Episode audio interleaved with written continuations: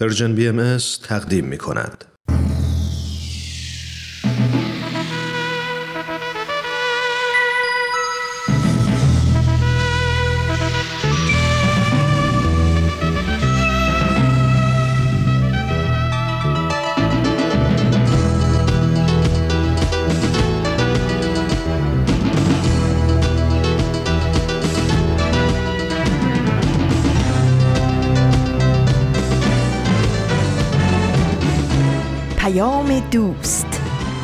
برنامه ای برای تفاهم و پیوند دلها.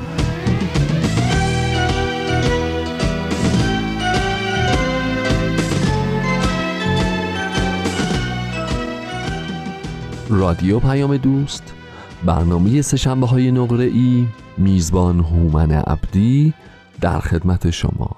برنامه هایی که پخش خواهد شد شعله نقطه سرخط و تاریخ امروز امروز چه تاریخی است که ما در خدمت شما هستیم؟ بله امروز سهشنبه چهاردهم بهمن ماه 99 دوم فوریه 2021 میلادی است. اولا که از 2021 دوستان به همین راحتی یک ماه گذشت یک دوازدهمش رفت. ما هنوز که هنوزه به 2021 خیلی هم عادت نکردیم ولی باز دوباره به شما تبریک میگیم چرا؟ چون از هر فرصتی برای تقسیم شادی ها و نکوداشت مهربانی ها و اتفاقات خوب دفاع می‌کنیم و آن را سعی نموده که تکثیر بکنیم و با همه قلوب مهربان دوستان خود آن را سهیم شویم. فلزا در روز دوم فوریه مجددا شروع سال 2021 را به همه شما تبریک می‌گوییم. و از شما دعوت می‌کنیم که به این جهان فانی دل مبندید. چرا که همینطور چون برق و باد در گذر است و خوش به سعادت آنان که قدر این ایام و روزگار را دانسته و دو تا کار جانانه را انجام دادن. یک همه اون کارهای نصف کاری که گاز زده بودن ولی نصف کاره موند. همه اون کارهایی که خودشون می‌دونن که باید انجامش بدن ولی هنوز معلق فل زمینه و هوا مونده همچنان.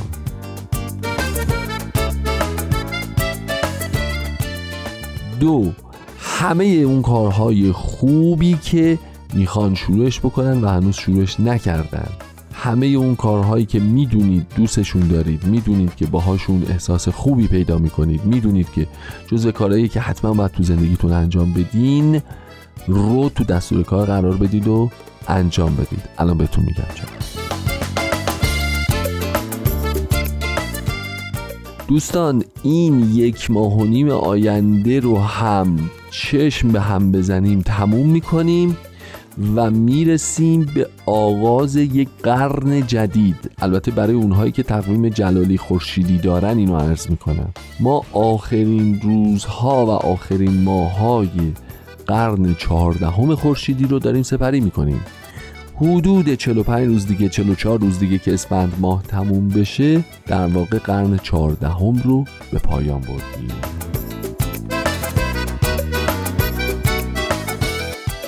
به به.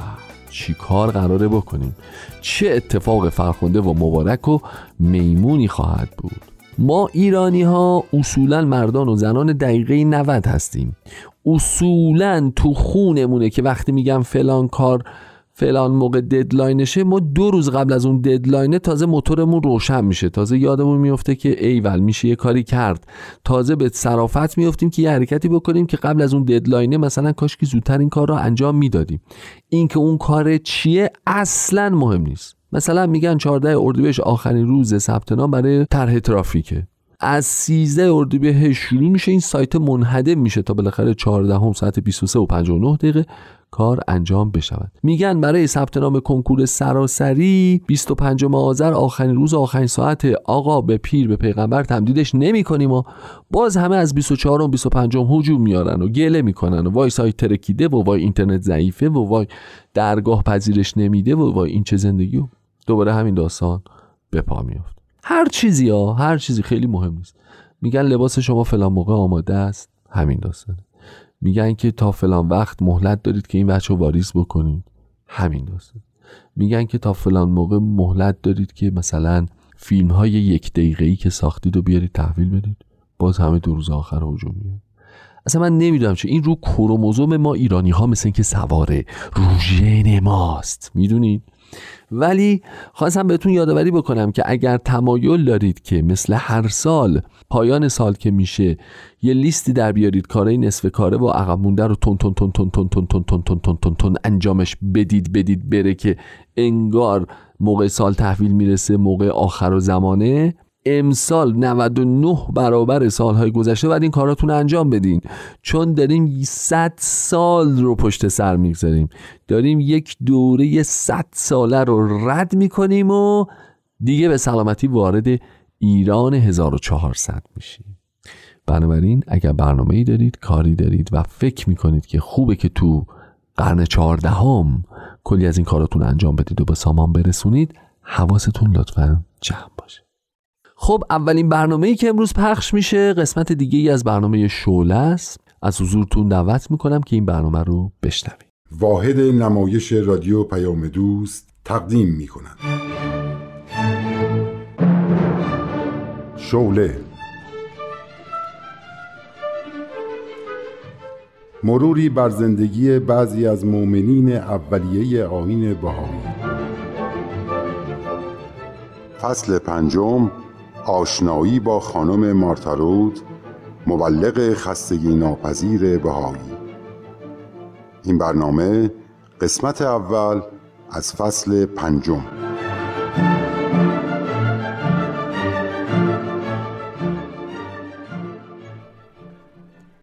من مارتا لویز روت هستم. سال 1872 در ریچموند اوهایو به دنیا اومدم. پدرم تیموتیتی و مادرم نانسی هارت. ما اصالتا انگلیسی هستیم و اجدادمون سالها پیش به آمریکا مهاجرت کرده بودن. معروفترین عضو طایفه ما الیوروت بود که در سال 1912 برنده جایزه صلح نوبل شد. البته وقتی اون این جایزه رو دریافت کرد از من خیلی بزرگتر بود. همین نسبت فامیلی با او باعث شد در کار روزنامه نگاری به من توجه بیشتری بشه و بتونم موفقیت های خوبی به دست بیارم. من در پنسیلوانیا بزرگ شدم. پدرم خادم کلیسا و یک قهرمان ماهر ماهیگیری و یک تاجر تمام ایار بود. البته رمز موفقیتش در تجارت انصافش بود که من هم این صفتش رو خیلی میپسندیدم. مادرم هم زنی مهربان و خوشتینت بود که من عاشقانه دوستش داشتم.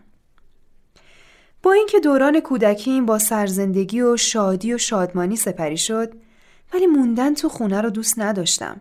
می‌خواستم با خروج از خونه عظمت دنیا رو حس کنم. در نوجوانی با نوشتن مقالات و فروشش به روزنامه ها درآمد خوبی کسب کردم. به طوری که در 14 سالگی اونقدر پسنداز کرده بودم که بتونم هزینه سفر به آبشار نیاگارا رو خودم بپردازم. بالاخره از دانشگاه شیکاگو در رشته مورد علاقه خودم یعنی ادبیات فارغ و تحصیل شدم. مدتی مدیر مدرسه بودم ولی مدرسه در مقابل این کره خاکی خیلی کوچیک بود. مناسب ترین شغل که با روحیه من سازگاری داشته باشه خبرنگاری بود چون می‌تونستم همه جا برم.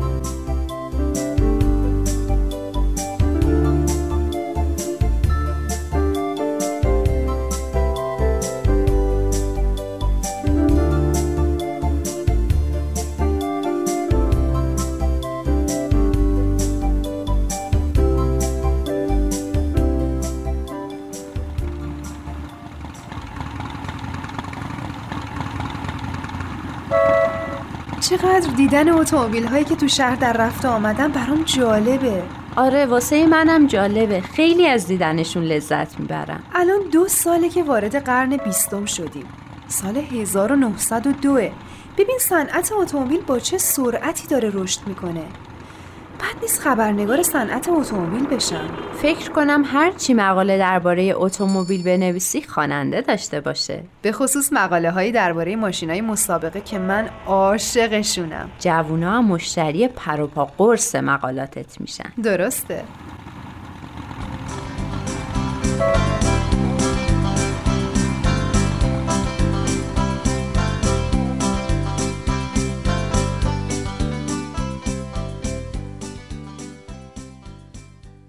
مارتا فکر می‌کردم فقط راجع به ماشین مقاله می‌نویسی آخه درسته که صنایع مختلف به سرعت رشد می‌کنن ولی در کنارش هم اتفاقایی میفته که نمیشه از نظر دورشون کرد.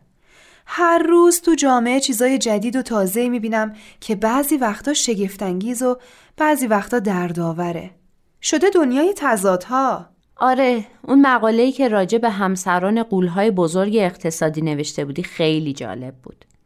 از تفریحات و مهمونی های مجللشون، از مدپرستی، از شرط بندی تو مسابقات اتومبیل رانیشون. آره، دنیای سرمایهداری دنیای عجیب و بیرحمیه. البته از قدیم هم همینطور بوده. یه عده قدرتمند و ثروتمند یه اکثریت بیچاره ای رو در اختیار داشتن و شیره جونشون رو میکشیدن. درسته، ولی الان سرعت پیدا کرده. روز به روز تعداد ثروتمندا کم میشه و در مقابل فقرا بیشتر و بیشتر. راستش من که نمی‌دونم چه راه منطقی و درستی واسه نجات از این محلکه هست. البته یه جنبش هایی بر علیه سرمایه داری تو دنیا را افتاده که میگن باید اقتصاد تو دست دولت باشه تا ثروت رو بین همه به طور مساوی تقسیم کنه که ظاهرا هم ایده خوبیه. ولی مطمئنم وقتی به دست سیاستمدارا بیفته سوء استفاده ها شروع میشه. دوباره ثروت و امکانات رفاهی میفته تو دست رؤسای مملکت. راستش نمی‌دونم چه راه عادلانه برای تقسیم ثروت میشه پیدا کرد. من وقتی میرم تو زیافت های مجلل ثروتمندا گیج میشم. وقتی هم میرم از زندگی محرومین گزارش تهیه کنم قلبم درد می‌گیره. توی این سی و هفت سال عمری که کردم این چند سال حرفه خبرنگاریم هم مفیدتر از بقیه عمرم بوده هم دردآورتر. تو که خیلی از دوران دانشگاهت راضی بودی. می‌گفتی خیلی شاد و سرحال بودی. درسته که دانشگاه رو با خوشی و سرزندگی تموم کردم. ولی با حرفه خبرنگاری وارد یک دانشگاه بزرگ شدم به وسعت سرزمینم آمریکا. این حرفه از تو یک شخصیت بزرگ می‌سازه. بزرگ؟ شخصیت بزرگ می‌خوام چیکار؟ می‌خوام آدم مفیدی باشم واسه همه مردم. نه تنها مردم کشورم بلکه واسه همه مردم دنیا. می‌خوام نقشی در بهبود اوضاع دنیا داشته باشم. فردا قراره به یه مجمع مذهبی برم تا ببینم دیدگاه اونا نسبت به زندگی تو این دنیای عجیب و غیر معقول چجوریه. امیدوارم بتونم مقاله مفیدی بنویسم. مطمئنم که می‌تونی.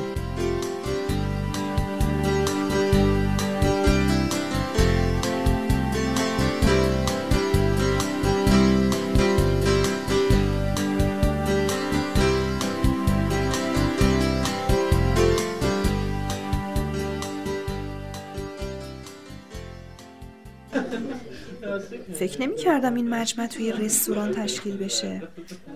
ببخشید آقا همه حاضرین توی رستوران واسه یک هدف جمع شدن اینجا؟ نه خانم رستوران من پاتوق آدمایی مختلفی. شما با کی کار داری؟ یه مبلغ مذهبی به من گفت میایم اینجا با عده دیگه درباره دیدگاهمون نسبت به آین مسیح صحبت می‌کنیم. بله معمولا این چند نفر میان اینجا و یه چیزی می‌خورن و با هم صحبت می‌کنن. اوه اون آقا اون آقا رو دیدم. چقدر تعدادشون کمه؟ فکر می‌کردم یک مجمع بزرگه. خب حالا که اومدم برم گوش بدم ببینم چی میگن. روزتون بخیر آقایون. روز بخیر روز بخیر خانم. پس تونستین پاتوق ما رو پیدا کنین. بله خیلی هم مشتاقم درباره عقایدتون چیزایی بدونم. اجازه هست بشینم؟ بفرمایید. این صندلی متعلق به کسی نیست؟ نه خانم بفرمایید. ممنون. اوه باید از کنار این آقا رد بشم. ببخشید آقا مزاحم شما شدم که مجبور شدید بلند تا من رد بشم. نه مزاحمتی نیست. من و این دوستم برای بستن یک قرارداد تجاری به این رستوران آمدیم. آقایون امیدوارم صحبت های ما مزاحمتی واسه شما ایجاد نکنه. نه دوست عزیز شما مشغول باشید ما هم اینجا مشغولیم. منم ساکت میشینم و گوش میدم.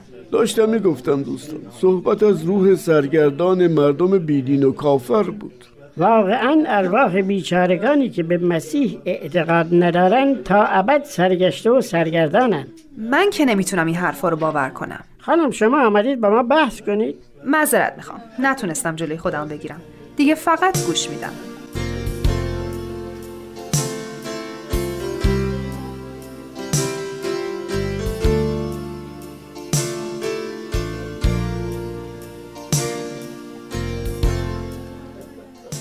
خانم محترم شما صحبت های ما رو یادداشت کردین؟ امیدوارم چیزی برخلاف صحبت های امروز ما ننویسید. من اون چرا که شنیدم می نویسم تشخیص صحیح بودن یا نبودنش با خواننده ها من مطمئنم اگه عین صحبت های ما رو بنویسید خواننده های شما خوششون خواهد آمد.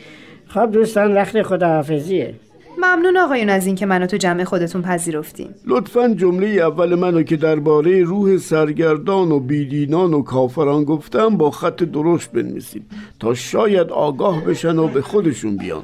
با خط درشت نمی نویسم اما می نویسم یکی از حاضرین در این جمع از من خواست که این جمله رو با خط درشت بنویسم. ببخشید آقایون صحبت های شما را ناخداگاه شنیدم و قصد فضولی نداشتم. اجازه دارم مطلبی درباره این ارواح سرگشته بگم؟ بله میشنوید بفرمایید. من به تازگی از یک مسافرت از شرق دنیا میام. رفته بودم به سرزمین مقدس سرزمینی که ادیان مختلف در اونجا پایگاه دارن و برای پیروان همه ادیان اونجا مقدسه.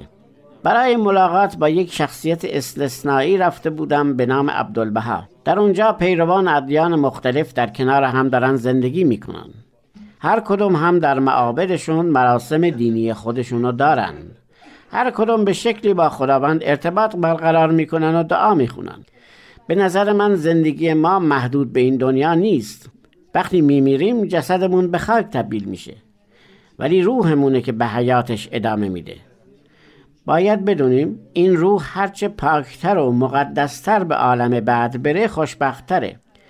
ما در این دنیا با این جسم خاکیمون هرچه به هم نوعانمون خدمت کنیم هرچه راستگوتر باشیم هرچه امینتر باشیم خیانت نکنیم از ضعفا دستگیری کنیم حق کسی رو ضایع نکنیم روحمون در عالم بعد شادتر و مسرورتره.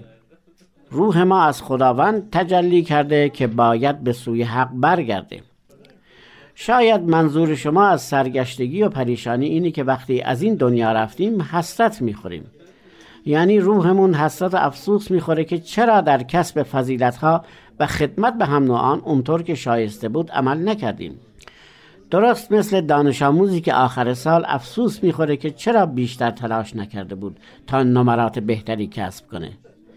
اگه تفریح و استراحت رو فدای درس خوندن می‌کرد حالا وضع عالیتری داشت. دوستان عالم بعد عالم روحانیت مقدس از هر ناراحتی و سختی. نباید از عالم مقدس دنیای وحشتناک بسازیم. پس بهشت و جهنم چی میشه؟ بهشت یعنی رضایت الهی. جهنم هم یعنی عدم کسب رضایت الهی. حرفای جدیدی می‌زنه. تا حالا نشنیده بودم. آقای محترم این کارت من. منتظر شنیدن نظراتتون هستم. ممنون. طبق این آدرس براتون کتاب میفرستم. ممنون.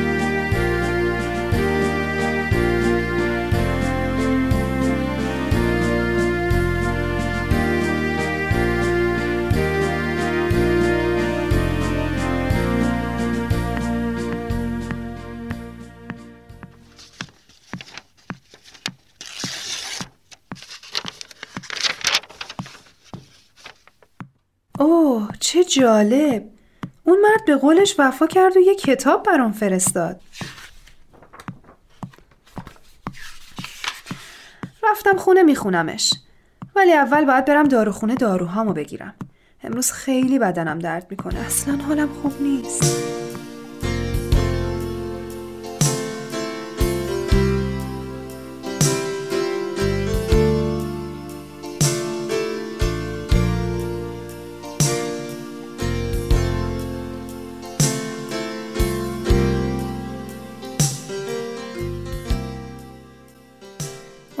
ساعت چنده؟ مثل اینکه خیلی وقته که خواب بودم آه چقدر دیروز حالم بد بود کتاب کو؟ چه کارش کردم؟ دیشب همینجا نبود؟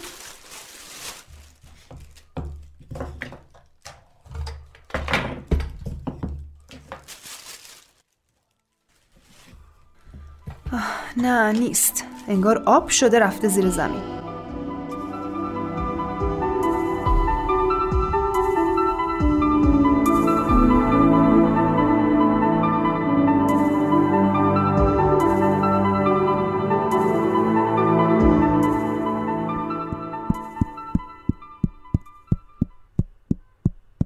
این مال شماست. ممنونم.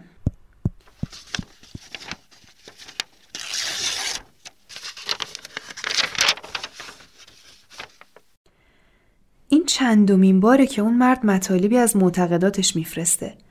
من که هیچ کدومش رو نخوندم و میدم به کسایی که مسائل پیچیده دینی علاقه دارن. حالا ببینم این نصیب کی میشه. از روی جلد این جزوه ها و کتابچه ها فهمیدم معتقد به آینیه که اسمش هست آین بهایی. روز به روز داره آین جدید و نوظهور تو دنیا متولد میشه. راستی چرا؟ شاید تحولات و رشد شدید علمی و صنعتی و بحرانهای اقتصادی باعث شده مردم دنبال راه چاره برن.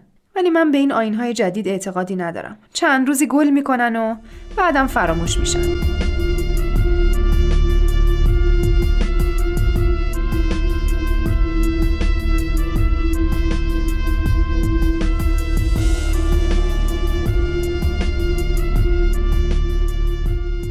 روز بخیر خانم رود.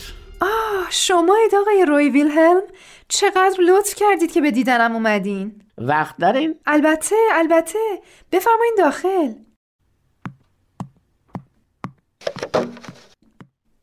از کجا میاین؟ از نیویورک. کارم انجام شد و گفتم قبل از رفتن سری هم به شما بزنم. لطف کردین. بفرمایین بنشینین. آقای ویلهلم من متاسفانه اولین کتابی که برام فرستادین رو همون روز گم کردم. بقیه جزوه هاتونم نخوندم و به کسایی که مشتاق شنیدن مسائل پیچیده دینی بودن دادم. ولی بی نهایت از محبتتون ممنونم. گفتین کتاب رو گم کردین؟ بله. همون روز؟ فکر کنم. خچب من به آدرس دفترتون کتاب و جزوه ها رو میفرستادم. درسته. طبق آدرسی که روی کارتم بود. یک سوال عجیب ازتون می‌پرسم. نخندین. چرا بخندم؟ روزی که کتاب به دستتون رسید شما به داروخانه هم رفتین؟ بله رفتم دارومو بگیرم از کجا فهمیدین؟ شما کتاب تو داروخانه جا گذاشته بودین آه شاید ولی شما از کجا؟ من توی نیویورک شنیدم تو این شهر شما همسر یک داروخانه چی با خوندن یک کتاب که توی داروخانه جا مونده بود بهایی شده حتما با همون کتابی که من واسه شما فرستادم. چه جالب. گویا چمدوناتون رو بستین و آماده رفتن به سفر هستین. بله آزم شیکاگو هستم. شما که خبرنگارین دوست دارین با اولین بهایی آمریکا آشنا بشین و باهاش ملاقات کنین؟ کی هست؟ تورنتون چیز فکر می‌کنم ملاقات با ایشون خالی از لطف نباشه. یعنی آین بهایی آینی جدیده که اولین بهایی آمریکا زنده است؟ شروع تاریخ آین بهایی از سال 1844 میلادیه. الان هم که سال 1909 میشه 56 و 9 65 سال. در کجا تأسیس شده؟ به حالا مؤسس آین بهایی و اهل شرق بود. دقیق تر بگم اهل ایران بود. به خاطر تأسیس آین جدید چهل سال حبس و تبعید رو واسه سعادت نوع بشر تحمل کرد. آخرین تبعیدگاه بهاءالله شهر عکا شهری در اراضی مقدسه بود. همونجا فوت کرد. آثار و نوشته های ایشون به بیش از یکصد جلد کتاب می‌رسه. عجب. بله تعجب هم داره. من این شانس رو داشتم که در سرزمین مقدس فرزند ارشدش رو ملاقات کنم. با این ملاقات زندگی من متحول شد. امیدوارم شما هم بتونین تورنتون چیس رو تو شیکاگو ملاقات کنین. فکر کنم ایشون می‌تونه دیدگاه های جدیدی به شما بده. حتما میرم سراغش. موفق باشید بقیه شرح احوال من هفته آینده.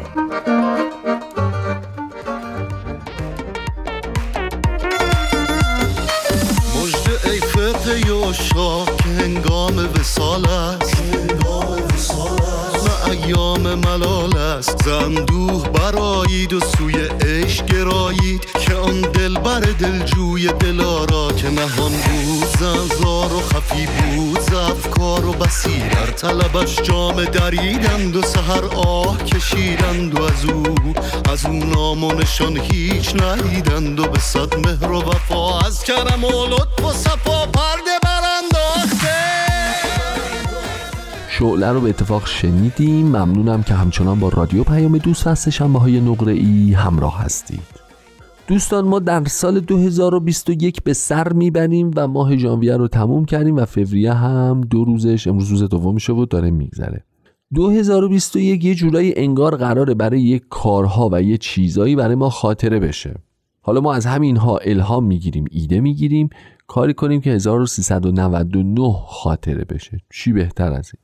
بر فرض کمپانی تویوتا اعلام کرده که محصول محبوب پرفروش تأثیرگذار عالی با کیفیت پرتقاضا صاحب بسیار عاشق کشته های مختلف در سراسر سر جهان خودش رو از 2021 به بعد دیگه تولید نمی‌کنه. ای وای بر ما ای وای بر ما. یعنی می‌خوام بگم امسال سال خداحافظی با یه عالم چیزم هستا درسته که ما داریم تو سالهای خورشیدی با صده چهاردهم خداحافظی می‌کنیم ولی تو دنیا هم داریم با یه چیزای دیگه ظاهرا خداحافظی می‌کنیم. تویوتا اعلام کرده لند کروز خودروی صحرانورد نورد مهم تاثیرگذار در جهان رو احتمالا دیگه 2021 به بعد تولید نمی‌کنه.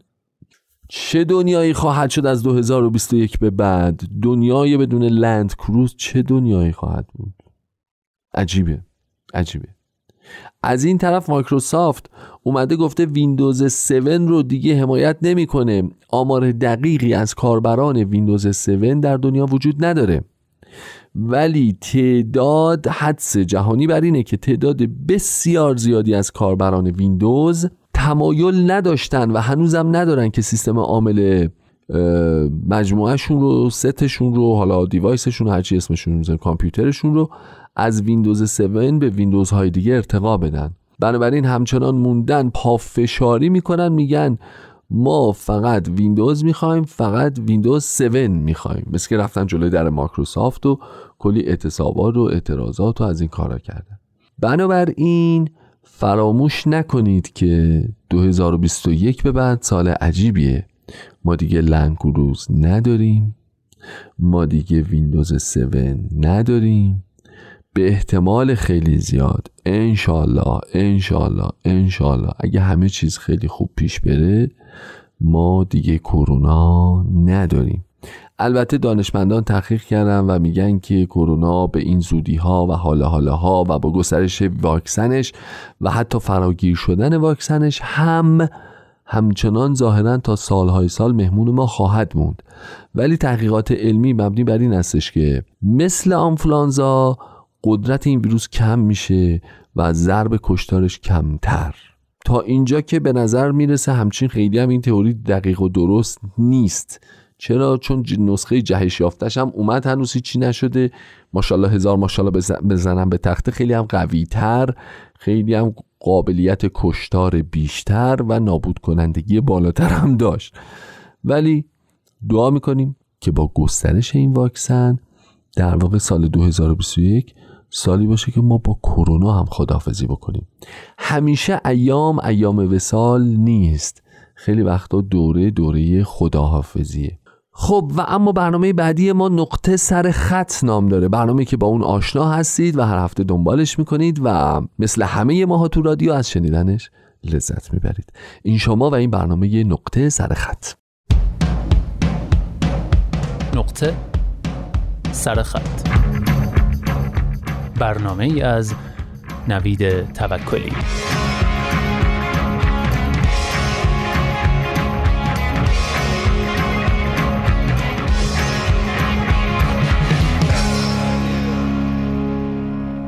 دوستان امروز می‌خوام یه قصه براتون بخونم. قصه ای که به نظرم هیچ مقدمه و مؤخره ای لازم نداره. فقط چشماتون رو ببندید و باهاش همراه بشید. همین. قالی نوشته علیرضا روشن.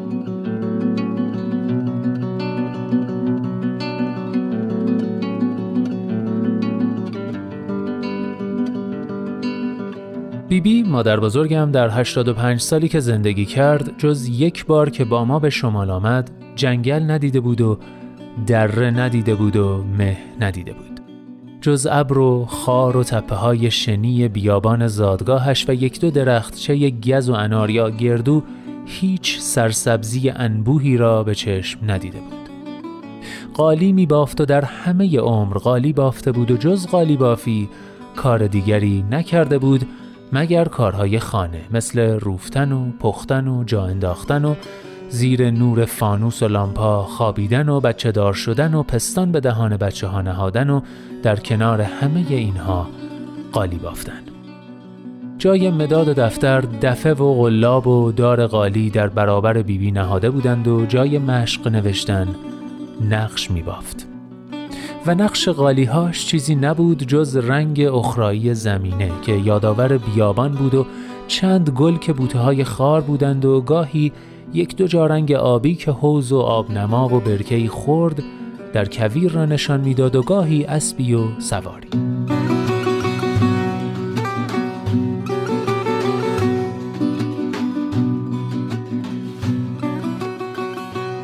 من زودتر به شمال رفته بودم و در ارتفاعات خانه چوبی با ایوان بزرگ اجاره کرده بودم که پدر و مادر و خواهرها و بیبی که رسیدند معطل پیدا کردن سرپناه نمانیم. وقتی رسیدند شب بود. خانه به جاده که در پایین است از میان مرتع و جنگل پیچ می‌خورد و بالا می آمد دید داشت و من از پنجره می دیدم که آن نور که از پایین دست جاده می پیچد و در تاریکی فرو می رود و جای دیگر از تاریکی بیرون می آید و پیدا می شود و ناپیدا می شود ماشین پدر است که بالا می آید در شب ستاره نبود و ماه در محاق بود و همه جا یک دست تاریک بود و تنها نور نور چراغهای ماشین پدر بود که در جلو زرد بود و وقتی از پیچی میگذشت قرمزی چراغهای عقبش دیده می‌شد. نور پیش خورد و تاب خورد و بالا آمد و نزدیک شد. به حیات رفتم و دروازه بزرگ را باز کردم. پدر ماشین را تو آورد و پارک کرد و پا بر ترمز گذاشت که نور قرمز چراغهای پشتی مه را در حیات قرمز کرد. مادر و خواهرها پیاده شدند. در حیات را میبستم که مادر گفت بیبی خوابش برده. بغلش کن بیارش بالا. پدر ماشین را خاموش کرد و قرمزی از مه رفت. اما چراغهای ماشین را روشن گذاشت که مادر و خواهرها و خودش دید داشته باشند و خود نیز پیاده شد و از پله ها بالا رفت. بیبی بی را محتاط آرام بغل کردم و به خانه بردم. جایش را از پیش آماده کرده بودم. پتوی نمور را رویش انداختم و فکر کردم کسی که هشتاد سال در کویر بوده است در شمال چه خواهد دید و بوی نم برای شامه او که فقط خاک خشک بویده است چگونه در نظر خواهد آمد؟ به حیات برگشتم چراغهای ماشین را خاموش کردم. جنگل تاریک شد.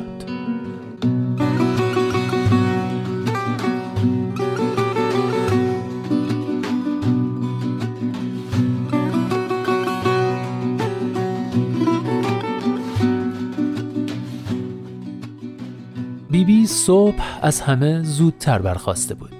چشم که گشودم دیدم ساکت پای پنجره ایستاده است و به منظره نگاه می کند. از جا بلند شدم پیش رفتم و بغلش کردم و گفتم صبح خیر بیبی دیدی کجا آوردیمت؟ می‌بینی چه قشنگه؟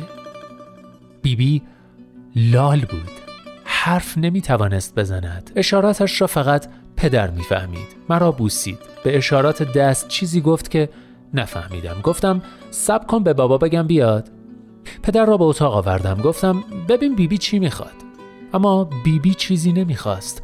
سوال داشت. می‌پرسید اینجا کجاست و نام این سرسبزی بیپایان که تا چشم کار می‌کند بالا و پایین و روبرو و پایین دست را پوشانده چیست؟ پدر گفت جنگل اینجا ننه. به اینجا میگن جنگل. بیبی بی با انگشت استخانیش که پوست بران چون چرم خشک می نمود به پایین دست جنگل اشاره کرد. جنگل در ابر بود و ما از ابرها بالاتر بودیم. بیبی بی تعجب کرد. وقتی پدر گفت اونا ابرن. تعجب کرد زیرا ابر را در بیابان تنها در بالای سر دیده بود. اما اینجا برای تماشای ابر به پایین نگاه می کرد باز به اشاره به پدر گفت منو ببرید اونجا.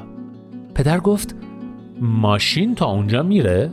گفتم یه راه خاکی هست تا یه جاهایی میشه رفت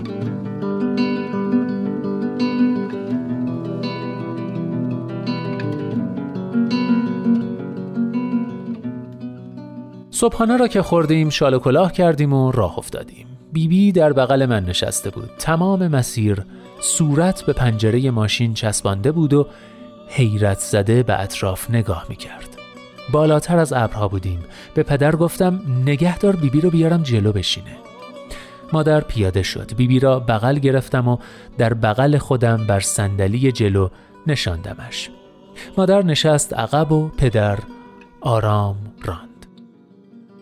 شیب جاده رو به پایین پیچ نداشت. در مقابل توده انبوه ابر بود. بیبی شگفت زده بود. وارد ابر که شدیم جنگل در مه غلیز بود. بسیار غلیز بیبی به زبان گنگش چیزهایی می‌گفت که ما نمیفهمیدیم. آنچه میفهمیدیم شوق بی حدش بود. پدر گفت میگه ابرا کجان؟ گفتم ابر از دور ابره. بری داخلش دیگه اسمش ابر نیست. میشه مه. توضیح اینکه مه چیست دشوار بود. پدر گفت دیدی نخ قالی که تو رنگ میجوشونی بخار می‌کنه؟ اینم مثل بخار همون نخواست. مه بسیار سنگین بود. آنقدر انباشته و پرپشت که جلوی رو دیده نمی‌شد. مادر نگران بود. گفت هوشنگ همینجا نگهدار نمی‌خواد جلوتر بریم. پیاده شدیم. بیبی را بر زمین گذاشتم. روی پاهای سستش ایستاد. میلرزید. دستش را گرفتم و آرام در مه به میان درختها رفتیم. مدام سرش به بالا بود سر میچرخاند و به درختهای سر به آسمان برداشته نگاه می‌کرد. زیر پاهامان برگهای خیس و لیچ افتاده بودند و از اعماق صدای عبور رود می آمد. مه تنه خزبسته درختها را سنگها را برگها را لیس می‌زد. صورت ریز نقش بیبی را لیس می‌زد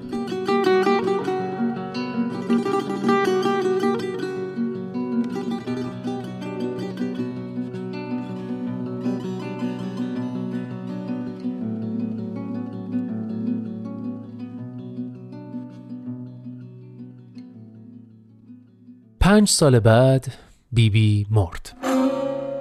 در پنج سال آخر عمرش هم قالی بافت به روستای زادگاهش بازگشته بود و دار قالی برپا کرده بود و بافته بود. قالی آخر را بافته بود و مرده بود. در کویر مرده بود در اتاق کوچک خشتیش در کنار گلوله های نخ در کنار دفه و دار. بر زمین خشک اتاقش افتاده بود و مرده بود. فرشی که بافته بود نقش جنگل داشت. راه و جاده را بافته بود. درختها را بافته بود و مرده بود. قالی را که از دار پایین آوردیم و پهن کردیم مه از لابلای گره های فرش شعله کشید و اتاق کوچک بیبی بی را پر کرد و انباشت. مه از غالی چندان می جوشید که چشم چشم را نمی‌دید همه جا رنگ بخار گرفته بود. صدای همدیگر را می شنیدیم اما همدیگر را نمی‌دیدیم. حس کردم چیزی از جنس نخ از جنس پشم بر پوست دستم کشیده می شود چراغ موبایلم را روشن کردم. کنار یک نخ بسیار بزرگ ایستاده بودم. به بالا نگاه کردم.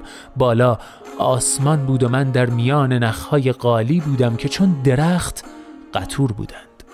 به دستم نگاه کردم. دستم از جنس نخ بود. پاهام نخ بود. ناخونهام نخ بود. ما نقش قالی بیبی بی بودیم. بیبی بی ما و مه را بافته بود. آن قالی اینک بر کف اتاق پذیرایی پهن است و از میان نقشهایش شعله های مه می جوشد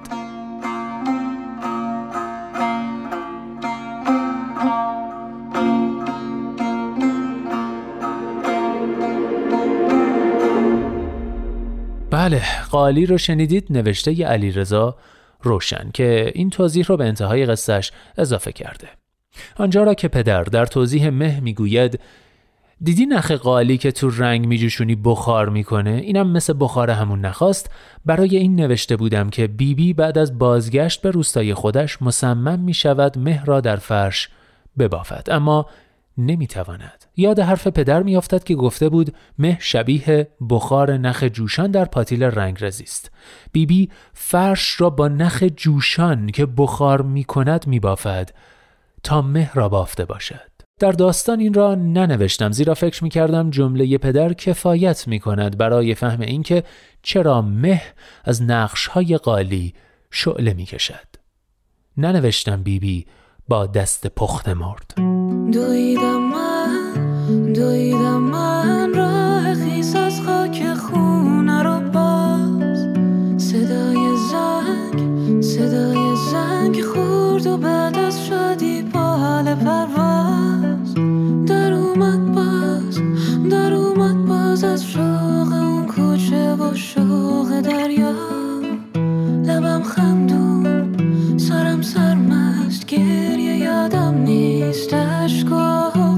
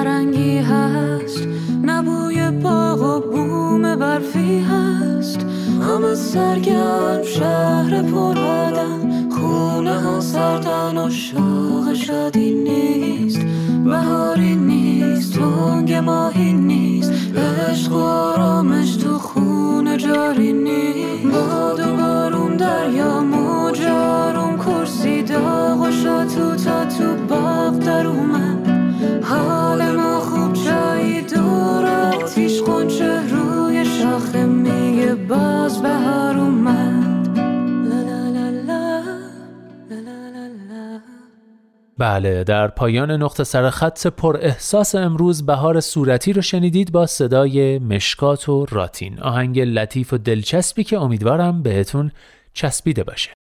خب ممنون. برنامه که شنیدیم نقطه سر خط بود. از دوست و همکار خوبم نوید توکلی عزیزم تشکر می‌کنم به خاطر تدارک این برنامه خوب. از شما هم تشکر می‌کنم که این هفته هم همراه ما بودید و آرزو می‌کنم که هفته های آینده هم نه تنها سهشنبه نقره خودتون گوش بدید بلکه به بقیه دوستانتون سهشنبه نقره و رادیو پیام دوست رو معرفی بکنید. خب به دقایق پایانی برنامه امشب رسیدیم. امیدوارم که سلامت باشین در وهله اول شاد باشید پرنشاد و پرروحیه باشید. یه نکته ارز بکنم که برنامه دو هفته پیش راجع وحدت و وحدت در کسرت صحبت شد.